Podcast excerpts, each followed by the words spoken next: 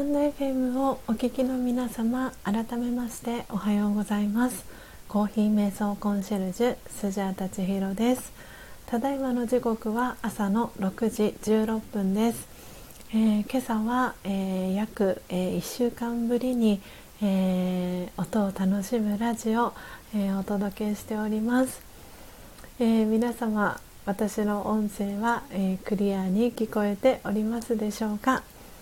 はい、えー、皆さん温かいコメントを本当にありがとうございます、えー、今朝はですね、え久々の再会ということであのはい、えーと、再会皆さんと会える再会と、えー、この、えー、音を楽しむラジオ、えー、再会ということで、えタイトルをつけさせていただきました。え皆様本当に1週間、えお休みをいただきまして、えありがとうございました。あの季節の変わり目ということもありまして、えちょっとですね扁桃腺が、え腫れてしまったりっていうこともあって、1週間ほど、え、お休みを、え、いただいておりました。はい、えー、無事にですねあの扁桃腺の腫れも引いてですねあの1週間ぶりに戻ってまいりました、えー、皆さん本当にあのお久しぶりです。お元気にしていましたでしょうか、えー、すっかり季節はあの夏から秋になってあの急にこう冷え込む日がね増えてきたなっていう感じですけれども、えー、皆さんは、えー、体調を崩されてないでしょうか、えー、元気に毎日過ごされてますでしょうか？はい、えー、ということであ、シャバダバさんでは仕事に行きます。皆様ハッピーな一日をお過ごしください。バイビー。ということでシャバダバさんありがとうございます。遊びに来てくださってあのお仕事ね頑張ってください。はい、えー、ということで、えー、今リアルタイムでですね、えー、8名の方が、え聞いてくださっております、えお名前読み上げられる方、え読み上げさせていただきますね。はい、ということで、えポテコさん、えのっぽさん、えりょうこさん、えまなもんさん、えそしてよかよかちゃん、えシャワダバさん、はい、えー、ですね。あとこっそリスナーで聞いてくださっている方お一人、え、いらっしゃいます。一二三四五六七。はい。なので、あとタエさんですかね。お名前がちょっとこちらの画面では表示されてないんですが、おそらく、えー、タエさんも、えー、リアルタイムで聞いてくださってるんじゃないかなと思っております。ありがとうございます。えー、あよかよかちゃんも1週間ぶりの配信ありがとうございますということでこちらこそありがとうございます、えー、先週1週間はねあのお休みをいただきながらあのコーヒーの、えー、皆さんから頂いていたオーダーがあのありましたのでそれの対応も兼ねて1週間お休みを取らせていただきました。なので無事、えー、オーダーいただいてるえー、皆様のもとには無事ねあのコーヒー焙煎豆だったり、えー、木豆だったり、えー、無事にね、え届いているのかなという感じであのメッセージあの拝見させていただいたり、え到着のご連絡のメッセージ、え読ませていただきました、え皆さんあの楽しんでいただいてますでしょうか、えオンラインショップからオーダーいただいた方ですね、えー、よかよかちゃん、えー、そして、えー、サブスクですね。スジャタのサブスクあのオーダーいただいてる、え、のっぽさん。そしてよかよかちゃんもそうですね。はい、えー、砂粒さんも。もうね砂粒さんはだいぶ前にあのお送りをしたのでもうサブスクのねあのお送りした焙煎豆はすでにあの飲み終えてるかなと思うんですけれどもはい、えー、のっぽさんはね今日スジャタが、えー、今月お送りしたガテマラ SHB を、えー、飲んでくださってるということではいあのー、ちょっとねこう体調が悪かったというか本当にあの体のメンテナンスが必要な1週間だったなと思っていてですね。でその間にも、えー、皆さんから、え、いただいていたオーダーをあのこう対応させてもらいながらあのふとこの1週間いろいろこう考えることもあってあの皆さんのオーダーの対応をしながらですねあのインドに行った時の思い出だったりっていうのを振り返る機会があってでそんなことをね思いあの出していたんですけれども、あのー、ちょうど私が、えーとですね、初めてインドに行った年は2013年だったんですけれどもそこから、えー、5年間連続で、えー、インドにだいたい2週間1回行く時には2週間から長い時で3週間ぐらい、えー、インドにね足を運ぶんですけれども、えー、3回目、え、おそらくね今あのそうマナモンさんが聞いてくださってるのであの私が3回目に、えー、インドに行った年はまさにマナモンさんは、えー、インドに初めて1回目に行った年でご一緒したんですね。でその時にですね、えー、私はあの本当にその時も体の自分のあ生産の年だったんだなっていうふうにものすごくあの感じる体験がそのインドの旅の中で後半実はありましてあのそうでその時にですね一番そばにいてあのスジャータのことをですねあの見守っていてくれたのがまさに今このリアルタイムで聞いてくださってるマナモンさんだったんですね。でそう今日この話するっていうのは全然考えてなかったんですけどちょうどこの1週間あのこの歌を楽しむラジオお休みをいただいていた時にあの感じたことがこのインド3回目の時のインドとあのリンクすることがところがあるなって思ったのでこの話を皆さんに、えー、シェアさせていただきたいなと思ったんですけれども。えー、1回目2回目のインドの時はですねあの私は本当にいい体験ばかりだったんですね。その体調を崩したりっていうことも一切なかったですし、えー、向こうのインドのお食事もオリエンタルベジタリアンの、えー、お食事であの、まあ、日本人にとっては少しそのインドのお食事っていうのはうんと油だったりバターだったりっていうのが少し多めに使われてるということもあってあの胃がもたれてしまったりする方も結構いらっしゃるんですけれども私は特に1回目2回目の、えー、インドはあのそういったことがなくあの胃疲れもなくですねあの無事にあの戻ってきたわけですけれども。えー、3回目の時はですね、えー、前半はあのそんなにあの何かあったっていうことはなかったんですけれども後半ですねその3回目のインドの時は、えー、年末年始に、えー、かけて、えー、行った時だったんですけれどもえーとですねそのインドのえー、寄宿舎みたいなところに、えー、みんなで一緒にね泊まるんですけれどもでその、えー、インドの泊まっているところでえーとですね、大体 20, 20代から、40歳前ぐらいの、えー、ラージャヨガを学んでいる、え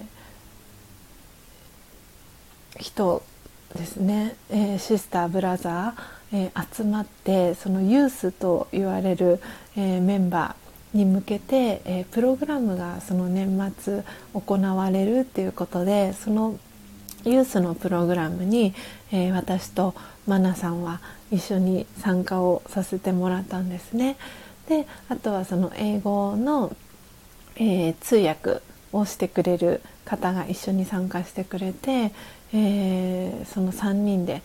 参加したわけですけれどもでそのユースの、えー、プログラムに、えー、参加した人の、まあ、特典ではないんですけれども、えー、その12月の31日に大きなホール大体2万5千人ぐらい入る大きなホールであのなんていうんですかね年末年始に、えー、かけてあの大きなプログラムがあってでそのユースプログラムに参加している、えー、シスターブラザーっていうのは、まあ、特別な席そのホールの中でも前の方の席に座ってそのプログラムを見ることができるっていうことであの、まあ、そのいつもこの1回目2回目行った時に、えー、参加する席とは別の席に座ってですねそのプログラムに参加することになったんですね。でご存知の方もいるかもしれないんですがインドってその建物だったりっていうのが大理石でできているところが多いんですね。でその12月とは言ってもですね、まあ、昼間は30度超えたりとかすごく暖かいんですけれども朝晩とかそういうホールの建物の中っていうのはやっぱりあの地面が大理石でできてるっていうこともあってそこに、まあ、カーペットみたいな絨毯みたいなのが引いてあるんですけれども、まあ、その体が冷えるんですよね。でそれで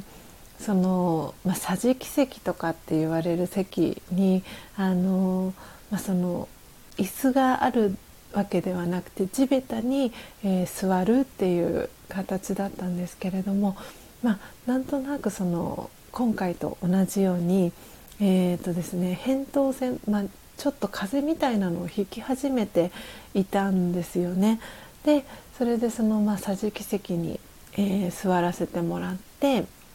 でそのプログラムが始まるまでっていうのがだいたい3時間ぐらい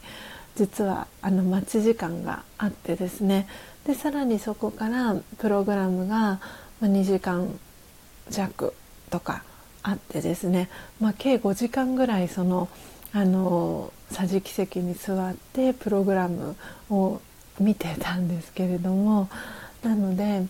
あので1人当たりがその座れるスペースっていうのはそんなに広いスペースがあるわけではなくて、まあ、あぐらをかけるかかけないかぐらいの、まあ、スペースそんなに広くないスペースででちょっとあぐら疲れたら体育座りしたりみたいな感じで体勢は変えてたんですけれども、まあ、体が芯から冷えてしまったんですよね。でちょうど私はその時にあのそう月に一度のあのひな祭り季節外れのひな祭りも来ていてですねあの、まあ、いろんな体調不良が重なってしまったんですよね。でそこで、まあ、体調を崩してしまってで、まあ、何日かその後後半残ってたんですけれどもあの、まあ、扁桃腺が腫れて、まあ、声が出なくなってで、まあ、食べ物もあまり食べられなくなってで多分熱も体温計持っていかなかったですけれどもおそらくそこそこ熱が出てっていう感じになっていてでなんでお部屋で皆さんあの他のね一緒に参加したメンバーはあのプログラムその後それ以外に残っていたプログラムとかも、えー、参加してたんですけれども私はもうお部屋でもうとにかく体を休めるっていうあのことに専念をしていたんですね。であのもうその体を休めるってなった時にもう体が辛いのでそういう時ってあの本当にその瞑想状態瞑想をしてその自分があの体とはその別のものというか自分自身の本来の姿その額の真ん中の、えー、光り輝く光の点っていうところに何て言うんですかね安定をしていくというか本当にその体の痛みから少し離れるっていう練習をあのとにかく私はその時にしました。であの本当に体調が悪かったっていうこともあってあの本当にその瞑想がその時体調が悪かったからこそ瞑想がすごくしやすかったんですね実は。で本当にその感覚が研ぎ澄まされていくというかあのすごく静かな空間の中であの集中して瞑想をもちろんこう座ったりっていうのもしなくてそのベッドに横になった状態で瞑想をしてたんですけれどもとにかくあの何て言うんですかねその体験したことのない体験だったんですよね。でそういうふうにこう体から少し有利してあのいる時っていうのはそんなに体の痛みだったりっていうのは感じない状態ですごくなんか気持ちも穏やかだったんですよね。でそこのその瞑想の状態から終わってでその意識も自分の体の中に入ってくるとやっぱりこう体の意識というかその痛みだったりにこう引っ張られて辛いなとかって思ったりすごい苦しいなとかそういう感情が、えー、やってきたりもしたんですけれどもでもその痛みとともにこういるからこそうん何て言うんですかね。そのつながりやすかった自分がどういう存在でそのエネルギーをチャージするその源を思い出してそこから力を受け取るっていうその何て言うんですかねパイプがよりこう絆が深くなったというかそういう体験が私はその時あったんですね。でその寄宿舎から、えー、アーメダバードというあの最終フライトの、えー、地点のところまで車で約4時間半、えー、かけてですね戻らなければならない日がやってきてで、まあ、その時にですねそのマナさん、えー、マナモンさんだったりあと他にも初めて、えー、インドに足を運んだ方が、えー、いたっていうこともあって、あのソーラーパネルの、えー、て言うんですかねプラネットみたいなところがあってでそこを見学しに行くっていうことであのそこに立ち寄ってから、えー、帰るっていうルートになったんですけれども、まあ、その時ちょっと体調私良くなってたかなって思っていたんですけれども実はそれがうっかりであの、まあ、昼間っていう時間帯もあってですね、まあ、すごく直射日光がすごくてあの日差しをガンガン浴びてしまったんですよね。でそれで、まあ、さらになんかま拍車がかかってしまったのかわからないんですけれどもその後にさらにあの体調を崩してしまってですねその4時間半の間にあの大体5分おきぐらいでしたかね。あのお手洗いに寄ってもらってもう本当に油汗が出ながらですねあの吐き気と、えー、を吐き気あとは下痢だったりっていう感じでもう自分の体の中のあのものがもう全部なくなっちゃうんじゃないかっていうぐらいもう体がスカスカになるっていうぐらい干からびちゃうんじゃないかなっていうぐらいあの全部体からもう水分が出てったっていう感じの状態になったんですね。で本当にそのあの帰りの4時間半っていうのは私にとってはものすごく長く感じたとともに、えー、その帰りの車っていうのはあのマイクロバスを、えー、借りてですね、えー、約15人弱、えー、一緒にそのラジオガを学んでいる、えファミリーと一緒にですね、えそのアーメダバードの、えー、お家というかあの寄宿舎まで移動っていうこともあってで体調が悪い私がいてですねで5分ごとに、えー、トイレのあるレストランに、えー、寄ってもらうみたいな感じでなんかすごく申し訳ない気持ちを抱えながらそのいたんですけれどもでも本当にその時に一緒に、えー、いてくださったマナモンさんもはじめあのそのファミリーがですねあのそうスジャタさん千尋さん遠慮しないでいいから無理しないでいいからあの辛かったらあのドライバーの、えー、ブラザーにあのお手洗いにあるレストランに行ってくださいって言ってねっていうふうにあの言ってくださってですね。本当に皆さんの優しさ温かさあの良い願いを感じながら本当に皆さんにこうなんか守られてる感じであのその移動を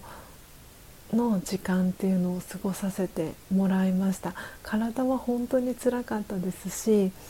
なんかその時の思い出っていうのは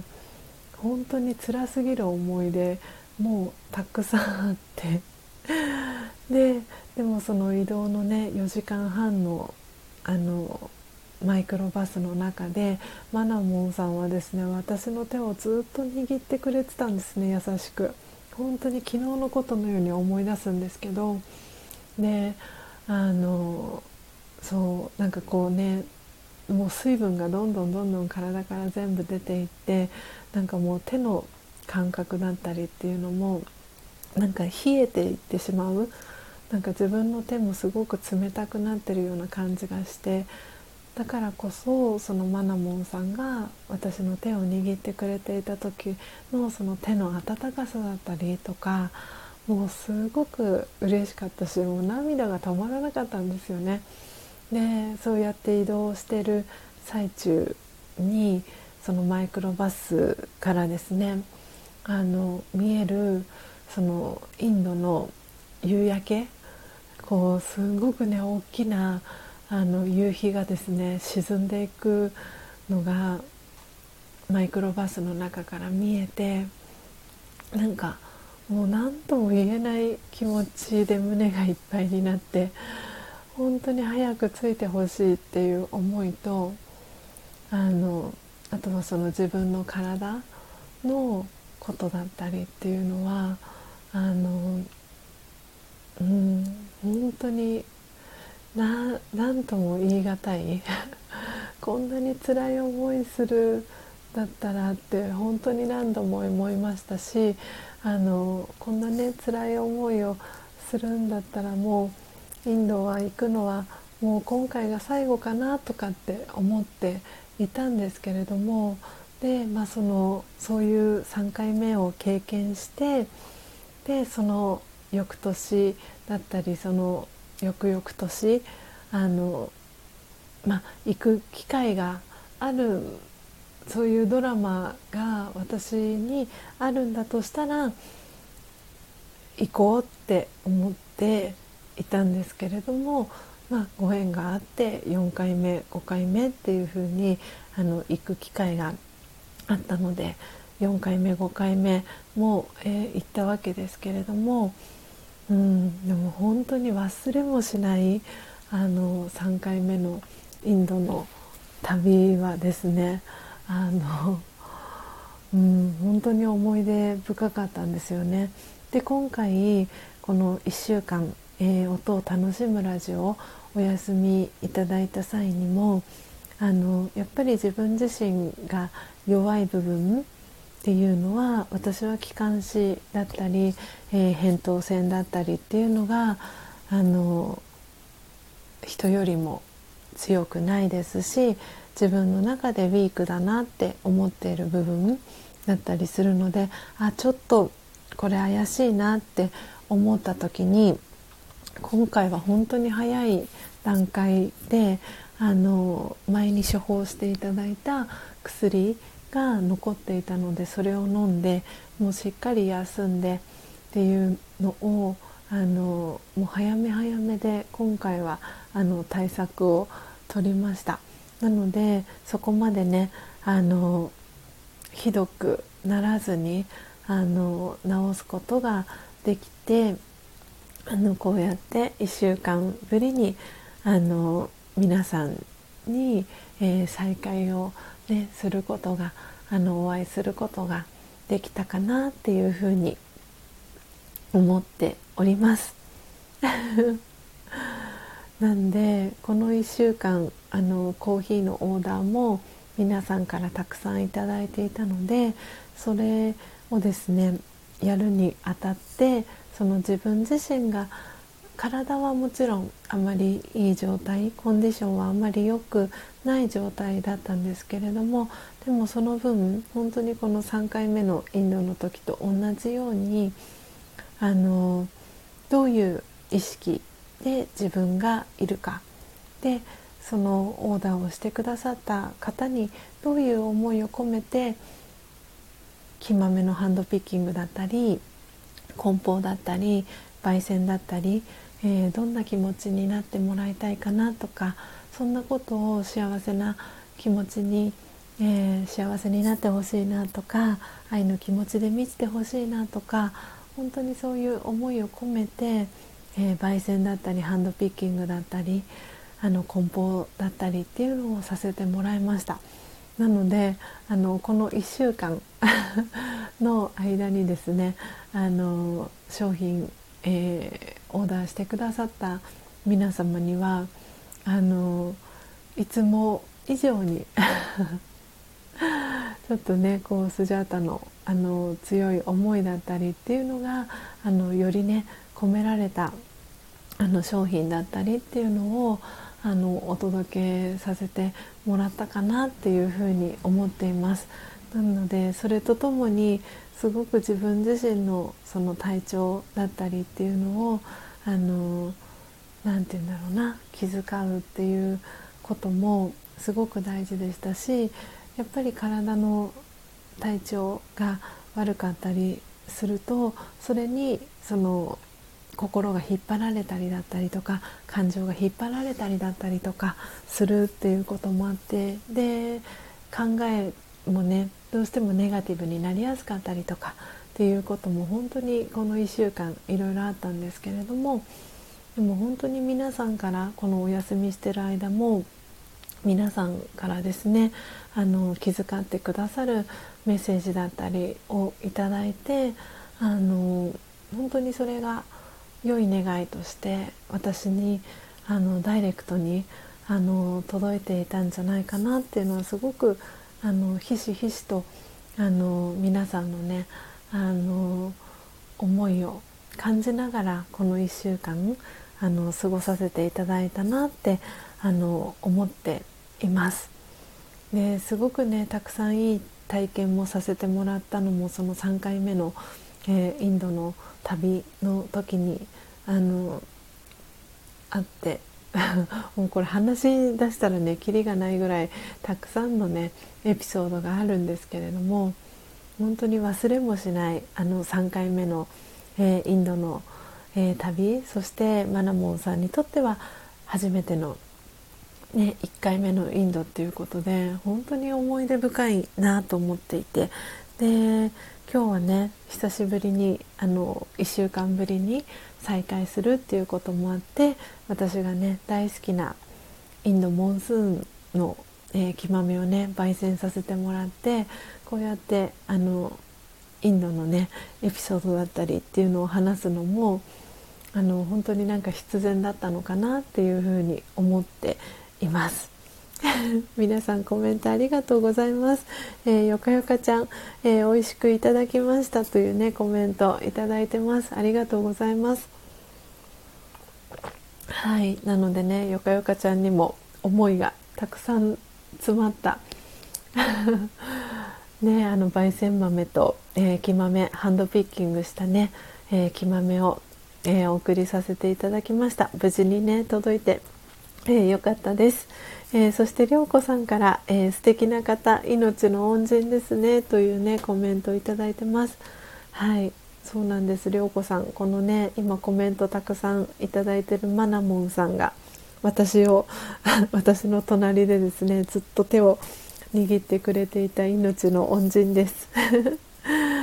えー、マナモンさん、えー、あの時の千尋さんはよく頑張りましたよね。私もあの時そばで手を握ってつながってエネルギーをお届けするそういう役を与えてもらえ光栄でした。千尋さんのいろいろ我慢して溜め込む癖はあの時以来改善されているみたいで体も喜んでいると思います。あの時のインドはシニアの皆さんも体調を崩されていましたし寒かったですよね。千尋さんの具合の悪さは尋常ではなくて私だったら耐えられていなかった気がします。最初で最後のインドかもです。命の恩人は私ではありませんというねコメント、えー、マナモンさんから頂いてます。これねスクショさせていただきます。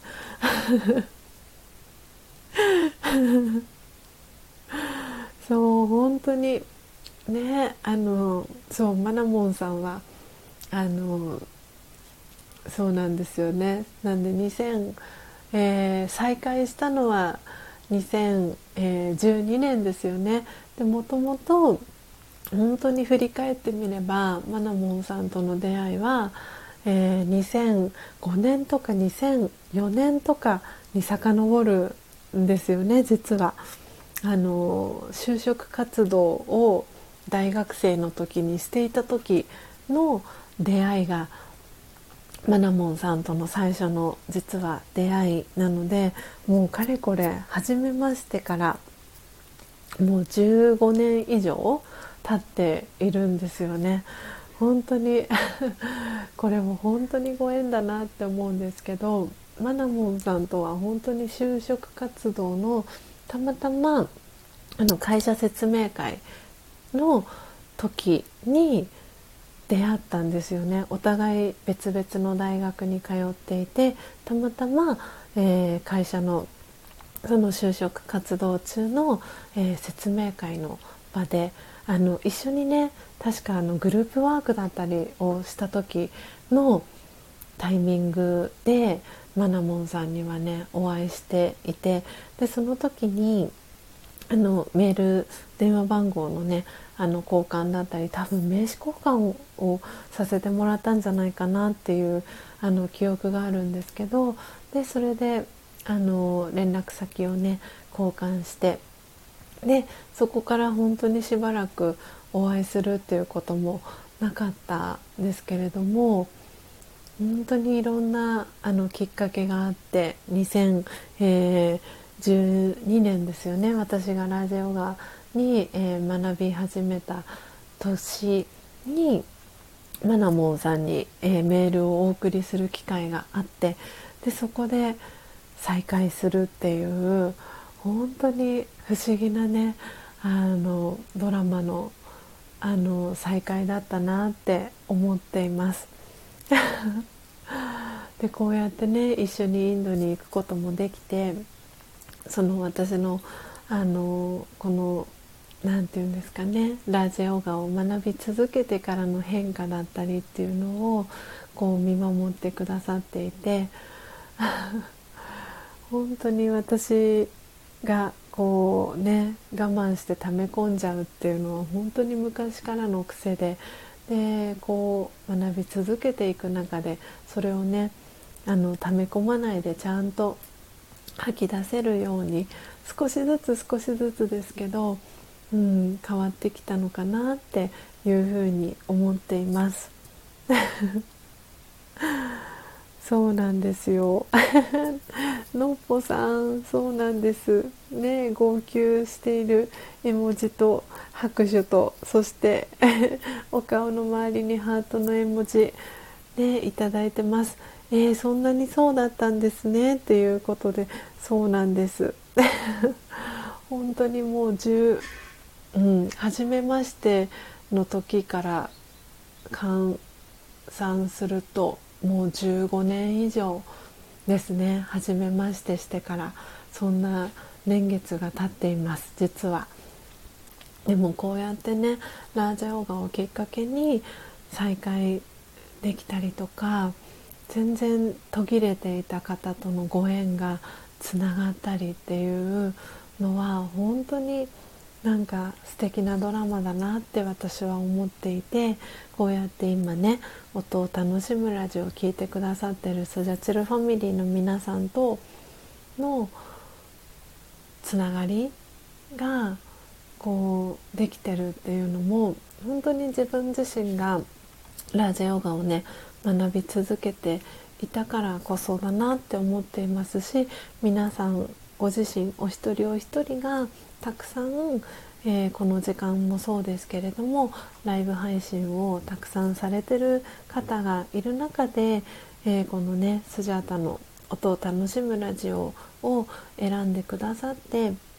聞いてくださってるおかげであのこうやって皆さんとのねご縁がつながってるなって思っているので本当にあの偶然のようで偶然ではなくて 本当に皆さんの選択そして私自身の選択でこの決められたドラマに従ってこうやってね皆さんと今こうやってこの時間をね過ごせているっていうことは本当に私にとっては、うん、なんかなんていうんですかねかけがえのない時間だったりしますし、うん、過去のねあのことをこう振り返りながらも今ねこの瞬間を一生懸命皆さんも生きてると思いますし私自身も今この瞬間を幸せに生きるためにどういうふうに生きていったらいいかなっていうことをこう日々考えながら、えー、生きているわけですけれども、うん、そんな中でね今日はあのそう久々のあのリハビリ配信ということもあってあのアフタートークもこのぐらいね長い時間あの するっていう予定では全然なかったんですけれども、うん、こうやってそのねあの過去のお話をさせていただきながらも本当にあのまさにねコーヒー瞑想っていう言葉がねぴったりかなと思うんですが真実のねコーヒーを飲みながらこうやって皆さんにお話をしながら私は本当になんか瞑想をしながらこう言葉を選んで皆さんに、えー、お伝えしたいメッセージをあのお伝えさせていただいたかなっていうふうに、えー、思っています。はい、えー、のっぽさん長いお付き合いとは知りませんでした。素敵なお二人のつながりですね。というねコメントいただいてます。はい。本当になんでねそうあのマナモンさんとの出会いはもう10年以上ですけれども本当に2021年今年はこうやってね音を楽しむラジオを通じてつな、がってくださったね皆さんとの本当に出会いのねあの始まりの年でもあるなと思っているので私にとっては本当にこの2021年というのは忘れられない大事なね大事な大事な1年にあのなるなっていうのはすごくあの思っています。なんでねまたこうやって10年後とか10年経った時に ね音を楽しむラジオでこんな話をしてましたねっていうそんなねあのそこから10年が経って本当に10年後皆さんもすごくねあのいろんな変化があったりとか環境の変化もそうですしお仕事のことだったりいろんなことねこの、ま、情勢だったりいろんなことの変化がおそらくあるかと思いますけれども本当に変わらずにあのそう幸せで愛でいっぱいで本当にあの毎日ね 幸せだなっていうそんなね毎日がこの先10年後も続いていたらいいななんていうふうに思っています。あマナモンさん、えー、すみません。朝の支度があるので退席します。千尋さんとのご縁にそして皆さんとのご縁に感謝です。良い一日をということではい。マナモンさんありがとうございました。ということで、えー、時刻はですね6時、えー、56分になりました。まもなくね、えー、7時に、えー、なろうとしております。はい。ということで、え皆様あの 今日はちょっとねあの本当にリハビリ配信のつもりがあのいつも通りな感じで、えー、アフタートーク、えー、少し長めにですねお届けをさせていただきましたがはい、えー、楽しんでいただけましたでしょうか。久しぶりのねあの配信ということでちょっとねこういろいろとトラブルだったりとか準備不足だったりとかいつもとね違う環境であの配信だったりっていういろいろとね違うあの状況があったりしたんですけれども、えー、そんな中でもねあの大丈夫だよスジャータさんなら配信できるよっていうねなんかそんなあのなんだろうな日になったかなと思っていますリスタートのね日に、えー、なったかなと思っております。えー、今日は10月の、えー、26日の、えー、火曜日ですね。はいということで10月もあっという間に、え後半になりました。もうすぐね10月がおしまいで、え11月が、えやってきます。なので皆さんもですねあのお体ね 体調管理あのご自身がねウィークだなって感じてる部分はあのぜひ早め早めにあの体のねケアをしていただけたらなっていうふうに思ってます。で体調が悪い時こそあの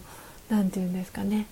こう瞑想がしやすい、えー、状態だったりします。なのでその自分自身のその体の、えー、こう痛みだったりっていうのからちょっとこう有利してあの自分自身を見てあげる。で自分自身の本来の、えー、素晴らしい存在っていうところにこう意識をですね向けていただいて、えー、エネルギーのね源からたくさん、えー、魂のね充電をしてもらえたらいいかななんていうふうに思っております。はいということで、えー、間もなく時刻は、えー、6時59分、えー、7時に、えー、差し掛かっております。ということで、えー、今もですね最後まで、えー、リアルタイムで聞いてくださってる方が7名の方が、えー、聞いてくださってます、えお名前、え読み上げられる方ですね、え呼ばせていただきます、えポテコさん、えのっぽさんたえさんえー、よかよかちゃんですね。はい、えー、ありがとうございます、えー、皆さん、えそしてそれ以外こっそリスナーで聞いてくださってる、え方々もありがとうございます、えそしてですね、えアーカイブで、え聞いてくださってる皆様もありがとうございます、え今日はリハビリ配信ということで、えアフタートークえ、短めにお届けする予定だったんですが、え、通常通り、はい。そして、え、いつもより少し長めに、え、アフタートークさせていただきました。ということで、えー、今日ですね火曜日、え皆様素敵なね一日をお過ごしください、えまた明日のですね朝、え4時55分にお会いしましょう。最後までお聴きいただきありがとうございました。さようなら。